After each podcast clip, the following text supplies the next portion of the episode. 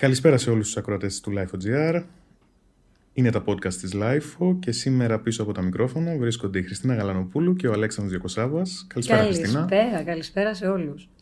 Λέμε να ανοίξουμε σήμερα ένα πολύ επίκαιρο θέμα, τον φάκελο πολιτική ορθότητα, σωστά? Τι ωραία που θα είναι. Είναι τα podcast της LIFO. Χριστίνα, θέλω καταρχάς να σε ρωτήσω γιατί πιστεύεις ότι γίνεται τόσο μεγάλος λόγος για την πολιτική ορθότητα, γιατί ενοχλεί κάποιους, γιατί κάποιοι άλλοι την υπερασπίζονται με τόσο μεγάλη θέρμη? Πολλά ερωτήματα μαζί. Μισό λεπτάκι να ξεκινήσουμε. Να τα πιάσουμε ένα-ένα. Ναι. Γιατί ασχολούμαστε με την πολιτική ορθότητα? Νομίζω ότι είναι η κατάλληλη εποχή για να ασχοληθούμε. Η επικαιρότητα ορίζει ότι πρέπει να είμαστε προς τα εκεί. Οι αντιδράσεις που υπάρχουν και είναι πολύ θυμωμένες, αλλά είναι κυρίως αντιδράσεις όχι θυμωμένων ανθρώπων ακριβώς, κακομαθημένων ανθρώπων που δεν θέλουν να ξεβολευτούν, μας ορίζει να είμαστε προς τα εκεί. Και το γεγονός ότι κανα δυο μέσα, και όταν λέω κανα δυο μέσα δεν αναφέρομαι σε κανάλια, αναφέρομαι στα μέσα, η τηλεόραση και το ραδιόφωνο, ενώ είναι τα πιο επιδραστικά, ενώ είναι αυτά που ακόμη ακούει, συμβουλεύεται, αν θέλεις, η κοινωνία για να ενημερωθεί, για να διασκεδάσει, για να ψυχαγωγηθεί, ακολουθούν μια ρητορική η οποία είναι αναχρονιστική. Και μάλιστα μιλάς για τα δύο μέσα στα οποία έχει πρόσβαση το μεγαλύτερο μέρος της ελληνικής κοινωνίας και άτομα τα οποία δεν έχουν πρόσβαση σε άλλα μέσα όπως είναι το διαδίκτυο ή τα websites κλπ. Που θα μπορούσαμε σε πολλές περιπτώσεις να πούμε ότι ο λόγος σε κάποιες περιπτώσεις από αυτές μάλλον είναι πιο προσεκτικός. Έτσι? Ναι, βέβαια. Και μετά την καραντίνα ακόμη περισσότερο. Δηλαδή ας μην ξεχνάμε ότι ένα μεγάλο κομμάτι του πληθυσμού εξακολουθεί να περιορίζει τις μετακινήσεις του και να περνάει πολλές ώρες της ημέρας του παρέα με ραδιόφωνο και τηλεόραση. Οπότε, ναι, όταν το ακούς, για να είμαι ειλικρινής θα μου πεις τώρα σου ήρθε. Μου ήρθε τη μέρα που έμεινα κι εγώ μαζί με όλους τους υπόλοιπους στο σπίτι και αναγκαστικός, ακόμη και αν δεν έβλεπα εγώ, έπαιζε πολύ τηλεόραση. Οπότε, επειδή το ξέρεις ότι εγώ κάνω δουλειές, το λέω καμιά φορά στο Facebook και γελάω. Ναι, το έχεις αναφέρει στο προσωπικό σου προφίλ πολύ αυτό. Και ακούω, μόνο ακούω και δεν βλέπω. Και φυσικά η εικόνα είναι κλέφτρα. Πες μου για αυτή τη συνθήκη, έχει πολύ μεγάλο ενδιαφέρον το να ακούς την ελληνική τηλεόραση χωρίς να έχεις την εικόνα. Κάποια πράγματα μεγεθύνονται πολύ περισσότερο, νομίζω. Ναι, και ακούγονται πολύ πιο πληγωτικά. Όταν λοιπόν δεν βλέπεις, ξαναλέω, η εικόνα είναι κλέφτρα. Βλέπεις έναν παρουσιαστή, μία παρουσιάστρια, στημένους πάρα πολύ ωραία, με πάρα πολύ μεγάλη ευγένεια, με όλη αυτή τη λάμψη τέλος πάντων και το φως που έχει η τηλεόραση. Αν απομονώσεις την εικόνα από τον ήχο και αυτά που λέγονται, ξαφνικά αισθάνεσαι διπλά πληγωμένος. Είτε ανήκεις, ας το πούμε, σε μία κατηγορία ανθρώπων που είναι προνομιούχα, είτε ανήκεις σε μία άλλη κατηγορία ανθρώπων που έχει περάσει δύσκολα. Σε ευάλωτες κοινωνικές ομάδες ενδεχομένως. Το λέω έτσι γιατί πολλοί κόσμος δεν δέχεται το προνόμιο. Όλες αυτές τις συζητήσεις για το λευκό προνόμιο κτλ. Το οποίο υπάρχει και είναι παρόν 100%, το γνωρίζουμε, έτσι. Θα σου πω κάτι που ενδεχομένως να ξενήσει. Ακόμη και το ότι αυτή τη στιγμή εμείς οι δύο, τρεις, καθόμαστε με την ησυχία μας, με το καφέ μας. Ο τρίτος είναι ο ηχολήπτης μας, να πούμε, ο Βαγγέλης, έτσι. Και συζητάμε. Είναι προνόμιο. Μπορούμε να το αναλύουμε. Οπότε η συζήτηση τελειώνει εκεί. Και μπορούμε να τον αναλύουμε φυσικά και με την ελευθερία που μας παρέχει το μέσο στο οποίο εργαζόμαστε, έτσι, την απόλυτη ελευθερία πάνω σε αυτά τα θέματα και με την ελευθερία που μας παρέχει η ίδια ελληνική κοινωνία σε κάποιες παραμέτρους. Για να έρθω λοιπόν στην αντίφαση εικόνας ήχου, πάντα είχα θέματα με την πολιτική ορθότητα. Χωρίς να σημαίνει αυτό ότι γεννηθήκαμε με ένα εγχειρίδιο στο χέρι, αλλά ανήκουμε στην κατηγορία των ανθρώπων που θέλουμε όλοι να περνάμε καλά, να απολαμβάνουμε τα ίδια δικαιώματα, να είναι το ίδιο ευτυχισμένος και αξιοσέβαστος ο άλλος δίπλα μας, όποιος και αν είναι αυτός ο άλλος. Φτάνοντας λοιπόν στο να ακούω τηλεόραση εν μέσω καραντίνας και μετά, δεν σου κρύβω ότι πολλές φορές έπιανα την καρδιά μου. Δεν μπορεί να λέγονται, δηλαδή δεν μπορεί να μην έχει περάσει από viewing αυτό το πράγμα. Δεν μπορεί να υπόθηκε και να μην άνοιξε ρουθούνη. Θες να αναφερθούμε σε περιστατικά? Νομίζω θα είχε ενδιαφέρον ενδεχομένως να... Γιατί μπήκα στη διαδικασία να καταγράψω κάποια πράγματα. βλέποντας και τους άλλους πώς αντιδρούσαν. Και λέω, προφανώς δεν είμαι μόνη. Ας πούμε, τώρα, με όλο αυτό το θόρυβο με τα reality που έχουν ξεκινήσει για τα καλά. Και από ό,τι βλέπω κάνουν και τηλεθέαση. Και ακρόαση. Και ακρόαση από σένα. Έτσι. Όταν ακούς έναν άνθρωπο να λέει και τη χοντρή πώς να την πούμε, ή να ρωτάς έναν άνδρα, έναν ωραίο άνδρα, νέο άνδρα, αν τα κιλά θα ήταν απαγορευτική συνθήκη για να μπει σε σχέση με μια συμπαίκτριά του, εμένα με πληγώνει. Είναι πράγματα που εσύ και εγώ τα θεωρούμε πλέον απολύτως αυτονόητο ότι δεν λέγονται. Όχι. Ότι δεν λέγονται καθόλου. Όχι ότι δεν λέγονται με άλλο τρόπο, ίσως πιο εξευγενισμένο ή οτιδήποτε. Αλλά για το ευρύ κοινό, το κοινό της τηλεόρασης, είναι πράγματα τα οποία περνάνε στον ντούκου. Ναι, βέβαια. Ή το δεν φοράω ροζ για να μην με πούνε γκέι. Κάτι το οποίο πέρασε και στο βαθύτερο στρώμα της κοινωνίας. Μην ξεχνάμε τις αντιδράσεις στο Βόλιο για τις ροζ μάσκες. Βέβαια, βέβαια. Λοιπόν, από εκεί και μετά πρέπει ξανά να οριοθετήσουμε αυτά που λέμε και αυτά που ακούμε. Και όταν λέμε οριοθετήσουμε, δεν εννοούμε, γιατί ακούω και πολλούς που λένε πω και τι καταπίεση και τίποτα δεν σας αρέσει και ό,τι και να πούμε μπαίνει σε κριτική. Μισό λεπτό. Δεν είναι μου αρέσει, δεν μου αρέσει. Ένας άνθρωπος, 10 άνθρωποι, 1000 άνθρωποι, 100.000.000 περνάνε δύσκολα, οδηγούνται ακόμη και στην αυτοκτονία, επειδή αυτά που λες δεν θέλεις να μπεις σε μια διαδικασία να τα φιλτράρεις. Έτσι ακριβώς, έτσι ακριβώς. Εν τω μεταξύ έχει πολύ μεγάλο ενδιαφέρον νομίζω το γεγονός ότι μια μερίδα του ελληνικού πληθυσμού, που ενδεχομένως είναι και μεγαλύτερης ηλικίας κλπ, ενδιαφέρεται να είναι πολιτικά ορθή πλέον και ενδεχομένως δεν έχει τα μέσα ή και το access στη σωστή πληροφορία, σωστά. Μου δίνεις μια πολύ καλή ευκαιρία να αναφερθώ στη μαμά μου. Τέλεια, τέλεια. Αγαπημένο θέμα.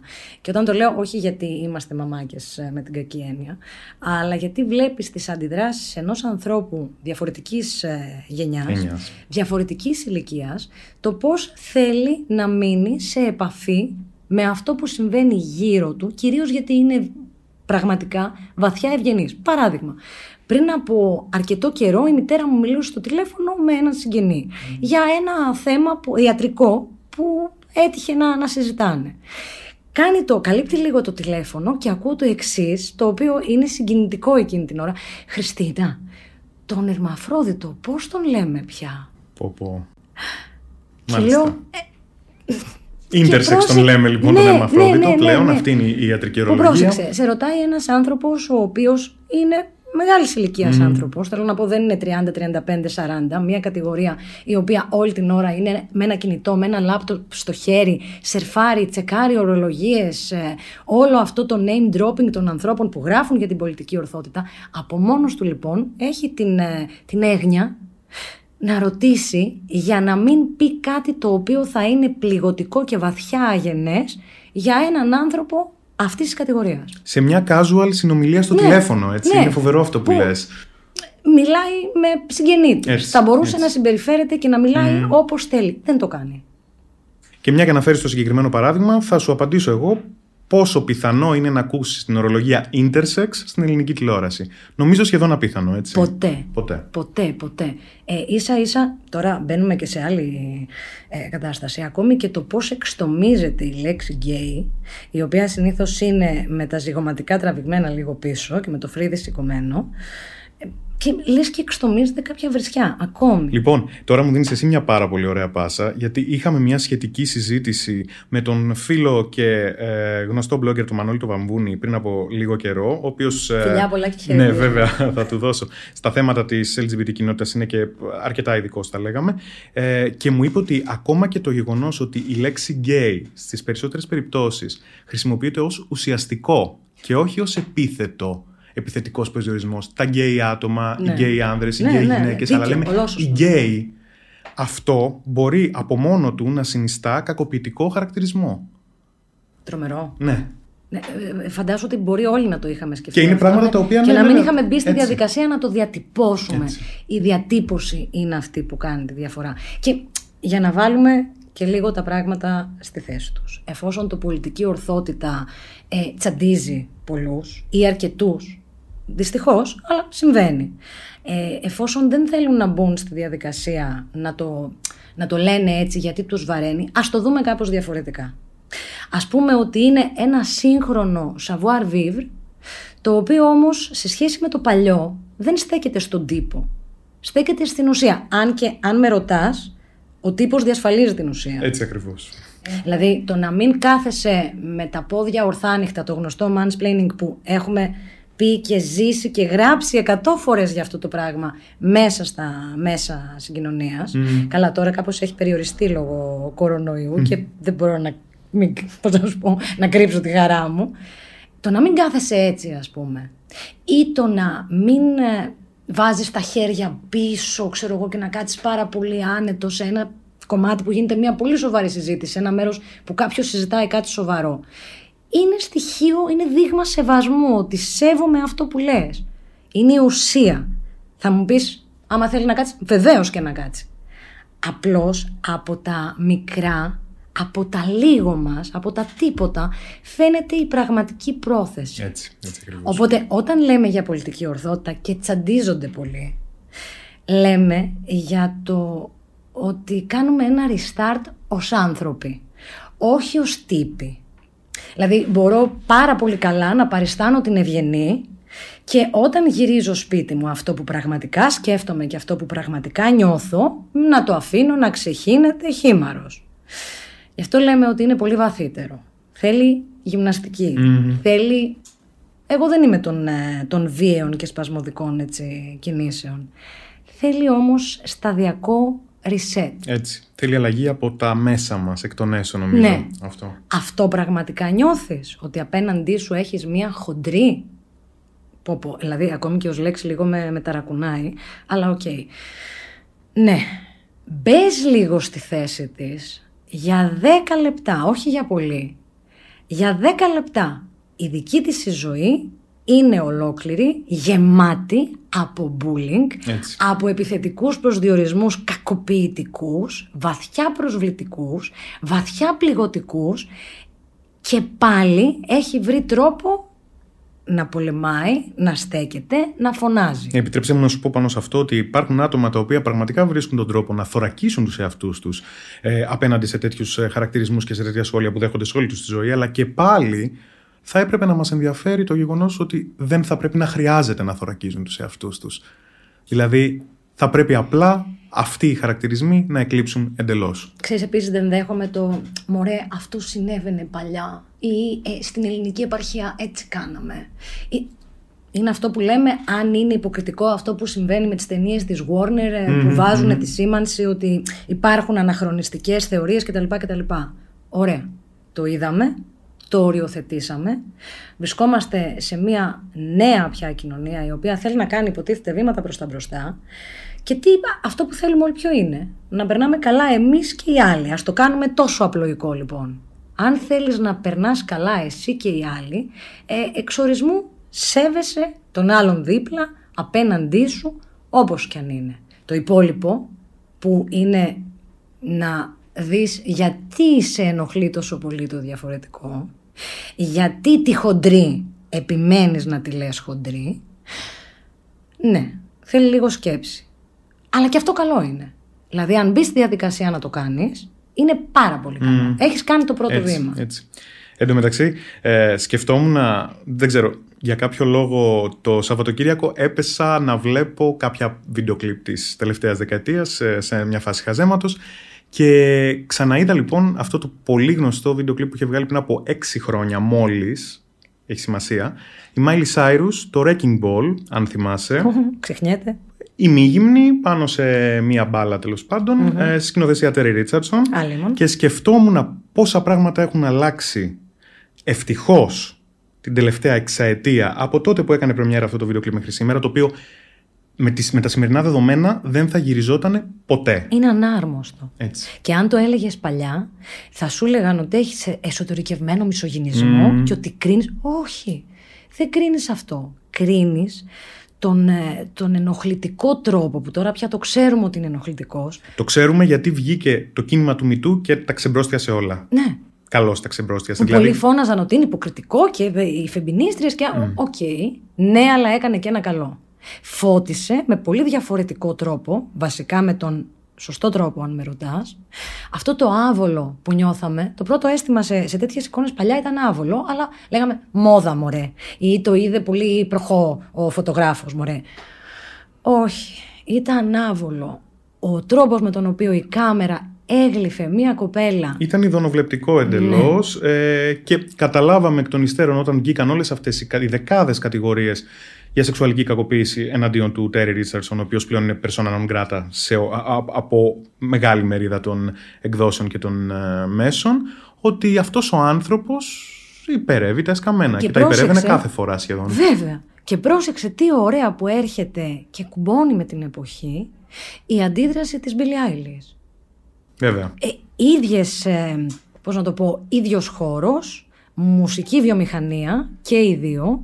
Σχεδόν θα μπορούσε η μία, ξέρεις, να κάνει αντιστοιχεία στην ηλικία της άλλης. Έτσι, σχεδόν αντιστοιχεία. Κοίτα πόσο διαφορετικό το πρίσμα αυτή τη στιγμή από την Eilish, που ξέρει πάρα πολύ καλά να προστατεύει και την εικόνα και το σώμα της και όλο αυτό που επιχειρείται με το body shaming. Και πολύ σύντομα θέλω να πιστεύω ότι θα το ξεπεράσουμε πια. Ότι δεν μπορώ να κρίνομαι για το στήθος, για την περιφέρεια. Θυμάσαι παλιά, έχεις περιφέρεια. Το θυμάσαι. Βέβαια. Που, μπορεί να είχε περιφέρεια και να αρνείται. Μα γιατί το αρνείσαι? Είναι κομμάτι σου, είσαι εσύ. Είναι σαν να μην αγαπάς τον ίδιο στον εαυτό. Άρα τελικά μπορούμε να πούμε ότι έχουμε διανύσει αρκετό δρόμο μέσα σε αυτή τη δεκαετία. Πάνω σε αυτό το ζήτημα. Αλλά έχουμε ακόμα πάρα πολύ. Social media. Μήπως πρέπει να αναφερθούμε λίγο στο βόθρο που συντελείται καθημερινά, ας το πούμε έτσι αγοραία, στα social media αναφορικά με την πολιτική ορθότητα. Εσύ και ως head των social media στη LIFO, νομίζω ότι βλέπεις καθημερινά τέρατα, έτσι. Ναι. Η αλήθεια είναι ότι παλιότερα, επειδή πόσο είναι, από το 16... στη συγκεκριμένη θέση, είχα μία τελείως διαφορετική προσέγγιση. Μισό λεπτάκι να σου εξηγήσω. Σε περιόδους που στη χώρα υπάρχει πόλωση, υπάρχει διχασμός, υπάρχουν θέματα τα οποία ενοχλούν για ολόσωστους ή για λάθος λόγους. Και έχουμε ζήσει πολλές τέτοιες περιόδους την τελευταία πενταετία, έτσι. Από πού να ξεκινήσουμε και πού να τελειώνουμε. Ας μην αναφερθούμε επιγραμματικά. Ναι, νομίζω τα ζούμε έτσι, καλώς είναι πρόσφατη ιστορία. Έτσι. Παλιότερα λοιπόν έλεγα ότι κοίταξε να δεις, είναι ένας τρόπος εκτόνωσης. Κάνε πίσω. Δέξου το ή τουλάχιστον μπες στη διαδικασία να το κατανοήσεις. Με δεδομένο που έχουμε Facebook από πότε, από το 2008. Ναι. Είμαστε στην εφηβεία των social στην Ελλάδα και σιγά σιγά ενηλικιωνόμαστε. Δεν μπορώ πια να είμαι τόσο ανεκτική. Και ξέρεις γιατί δεν μπορώ να είμαι ανεκτική? Ας πούμε, μου έχει τύχει για θέμα το οποίο έχω γράψει στη LIFO να έρχονται σχόλια ανθρώπων τα οποία δεν με γνωρίζουν καν, δεν με έχουν συναντήσει ποτέ, και να μου απευθύνονται λες και πίναμε καφέ χθες. Το καταλαβαίνω, είναι η εγκύτητα του μέσου. Δεκτό. Το να συμπεραίνεις πράγματα και να γράφεις κάτι που μπορεί να είναι υβριστικό, επιθετικό, προσβλητικό, χωρίς να ξέρεις καν τι και πώς, το βρίσκω τρελό. Και γιατί? Αν ήμασταν στο ίδιο τραπέζι, θα το έκανες? Θα είχες το ίδιο θάρρος που σου δίνει η ασφάλεια του πληκτρολογίου? Και δεν μιλάω μόνο για τα τρόλ, προς Θεού, έτσι. Μιλάμε για κανονικούς λογαριασμούς. Νομίζω ένα απειροελάχιστο ποσοστό αυτών των ανθρώπων που επιτίθενται με αυτόν τον τρόπο στα social θα το κάνανε στην πραγματική τους ζωή. Όχι, δεν θα το έκανες. Θέλω να σου πω ότι παλιότερα το έχω. Πώς να το πω ευγενικά? Το έχω κάνει ρεπορτάζ επί του θέματος. Δηλαδή, άνθρωπο ο οποίος ήταν πολύ πολύ επιθετικός, συνάδελφος κιόλας, και όταν βρεθήκαμε, δίνοντάς μου το χέρι, τότε ακόμη δίναμε χέρια, χαίρο πολύ, και με τα μάτια κάτω. Μα γιατί? Γιατί μου έχεις γράψει τόσα πράγματα κακά? Και όταν με συναντάς για πρώτη φορά, ρίχνεις το βλέμμα, χαμηλώνεις το βλέμμα και χαμηλώνεις τα μάτια. Μα είναι δυνατόν? Άρα τι θέλω να πω? Παλιότερα ίσως να ήμασταν λίγο πιο ανεκτικοί ή να μπαίναμε στη διαδικασία να κατανοήσουμε γιατί το κάνει τώρα αυτό. ένα παλιότερο κείμενο ήταν ακριβώς αυτό. Άνθρωπος στο Facebook όλη μέρα. Καταλάβαινες, τώρα πια δεν καταλαβαίνεις. Γιατί με τον ένα ή με τον άλλο τρόπο όλοι ζούμε τα ίδια. Όλοι υφιστάμεθα τις ίδιες φθορές και τις ίδιες ζημιές και τις ίδιες πληγές από πολιτικά γεγονότα, από κοινωνικά γεγονότα, από ό,τι θέλεις πες το. Ο καθένας μας βρίσκει έναν τρόπο να το διηλύσει, να το φιλτράρει, να εκφραστεί χωρίς να χρειαστεί, όχι να αντιπαρατεθεί, θα αντιπαρατεθείς. Έτσι είναι η ζωή. Χωρίς να χρειαστεί να προσβάλλει ή να πληγώσει ή να τρελάνει. Και να γίνει κακοποιητικός ο λόγος του. Αλλήμον. Έτσι. Και νομίζω ότι δεν υπάρχει δικαιολογία πλέον στον μανδύα της ανωνυμίας που δίνουν τα social media. Όλοι γνωρίζουν και οφείλουν να γνωρίζουν ότι ο λόγος στα social media δεν έχει καμία απολύτως διαφορά από τον δημόσιο λόγο. Ακριβώς. Έτσι. Και παλιά υπήρχε και έτσι η αίσθηση ότι αφήνεις ένα σχόλιο κάπου και κολυμπάει. Ναι, δεν είναι τόσο απλό. Είναι σαν να μαγνητοσκοπήσεις, μία βρισιά και να παίζεις σε λούπα για πάντα. Για σκέψου το λίγο. Σκέψου κάπου να υπάρχει ένα πολύ κακό σχόλιο σου, κάπου που κατάφορα είσαι άδικος. Εμένα δεν θα μ' άρεσε, θα ένιωθα περίεργα. Ή εν πάση περιπτώσει, αν θέλω να πω δύο πράγματα πιο έντονα, πρόσεξε, όχι προσβλητικά, επιλέγω να στείλω ένα μήνυμα, κάτσε να το δούμε. Το μάνο αμάνο είναι τελείως διαφορετικό. Και ξέρεις, έχει ενδιαφέρον, εσύ θα το γνωρίζεις και περισσότερο μέσω της ενασχόλησής σου της επαγγελματικής με τα social media, το γεγονός ότι το αποτύπωμά μας, το ψηφιακό, καλά, στο εξωτερικό ήδη το χρησιμοποιούν απόλυτα και στην αγορά εργασίας και όταν κάποιος δίνει μια συνέντευξη για να πάρει μια δουλειά, για να ζητά μια δουλειά. Μελλοντικά πρέπει να καταλάβουν όλοι ότι το τι γράφουμε και το τι γράφαμε στο παρελθόν, όλα μένουν με κάποιο τρόπο εδώ. Μπορούν να εκθέσουν κάποιον σε πάρα πολλές περιπτώσεις, ακόμα κι αν έχει αλλάξει μυαλά εντός εισαγωγικών στην πορεία ή αν θέλει να δείχνει ότι έχει αλλάξει μυαλά. Ναι. Μπαίνουμε σε επικίνδυνη ατραπό, αλλά είναι ακριβώς έτσι όπως το λες. Δηλαδή, ένα καλό με την κοινωνία της διαφάνειας και των social είναι αυτό. Ότι θα σου πω κάτι που είχα δει στο Vox, ένα εξαιρετικό ντοκιμαντέρ, στο πώς ψάχνουν, και ερχόμαστε πάλι στην τηλεόραση, πώς αναζητούν παίκτες για reality. Ένα πράγμα λοιπόν που κάνουν, και νομίζω ότι ίσως θα έπρεπε να δώσουμε μια ιδέα να το κάνουν και εδώ, για να αποφεύγουμε διάφορα άβολα περιστατικά. Ένα πράγμα που κάνουν εκεί οι άνθρωποι της παραγωγής είναι ότι ψάχνουν σε βάθος δεκαετίας τα social media ενός ανθρώπου ο οποίος πάει να μπει ως υποψήφιος παίκτης σε ένα παιχνίδι. Κατασκοπία? Όχι. Προσπαθούν να διασφαλίσουν ότι μέσα στο όποιο σπίτι, στο όποιο reality, δεν θα μπει ένας άνθρωπος ο οποίος έχει ακραίες απόψεις, δεν θα μπει ένας άνθρωπος ο οποίος έχει παρελθόν κακοποιητικής συμπεριφοράς. Ενδεχομένως κάποια ψυχική νόσο.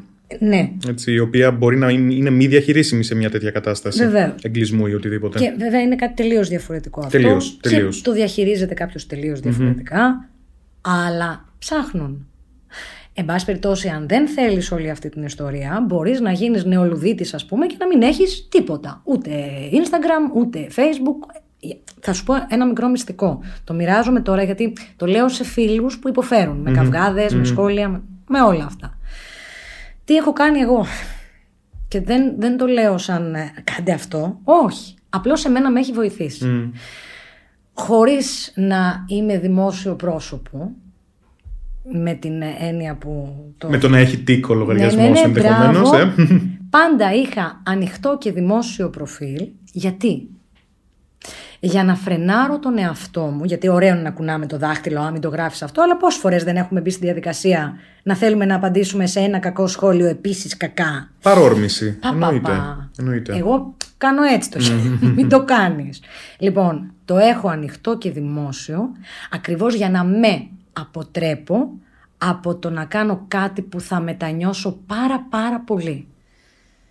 Θα μου πεις, το κάνεις και στην καθημερινή σου ζωή? Προσπαθώ. Νομίζω ότι προσπαθούμε και για μένα ισχύει αυτό. Ναι. Προσπαθώ. Αλλά πίστεψέ με, άπειρες φορές έχω σκεφτεί ότι θα μπω και θα απαντήσω και θα γίνει χαμός. Και μετά όχι. Και γιατί? Όχι μόνο για να δείχνουμε καλά παιδιά. Όχι. Γιατί η διαχείριση σε κάνει τον άνθρωπο που είσαι ή που θέλεις να γίνεις. Και γιατί αυτά που γράφεις δεν απευθύνονται τελικά μόνο στους φίλους σου εντός εισαγωγικών. Όχι. Τους διαδικτυακούς. Όχι. Απευθύνονται σε ένα πολύ ευρύτερο κοινό. Έχω ακούσει και το κορυφαίο. Το κάνεις γιατί θέλεις να κουνάς το δάχτυλο. Όχι. Το κάνω. Και αλήθεια δηλαδή, πού να ορκιστώ. Το κάνω γιατί ξέρω πόσο χάλια μπορώ να νιώσω αν κάποιος μου κάνει το ίδιο. Πόσο μπορεί να με τρελάνει. Πόσο μπορεί να με φέρει σε απόγνωση. Άρα, και πρόσεξε, μιλάμε ως ενήλικες. Σκέψου ένα παιδί. Σκέψου έναν έφηβο. Σκέψου έναν γκέι έφηβο. Όχι. Όχι. Είναι όχι. Νομίζω ότι με αυτό μπορούμε να κλείσουμε αυτή τη συζήτηση. Η πολιτική ορθότητα χρειάζεται. Είναι απαραίτητη. Ναι. Όλη αυτή η αυτολογοκρισία, όλο αυτό το πού να ψάχνω τώρα να βρω την κατάλληλη λέξη. Ναι. Βρες την, ρώτα. Δεν πειράζει. Κάποιος θα το ξέρει. Είναι γυμναστική. Αν είναι κάποιος να γίνει λίγο καλύτερη η ζωή του, ας την κάνουμε. Αλήθεια, ας την κάνουμε. Αλέξανδρε, σε ευχαριστώ πάρα πολύ. Εγώ σε ευχαριστώ. Ήταν η Χριστίνα Γαλανοπούλου, Αλέξανδρος Διακοσάββας, τα podcast της LIFO. Είναι τα podcast της LIFO.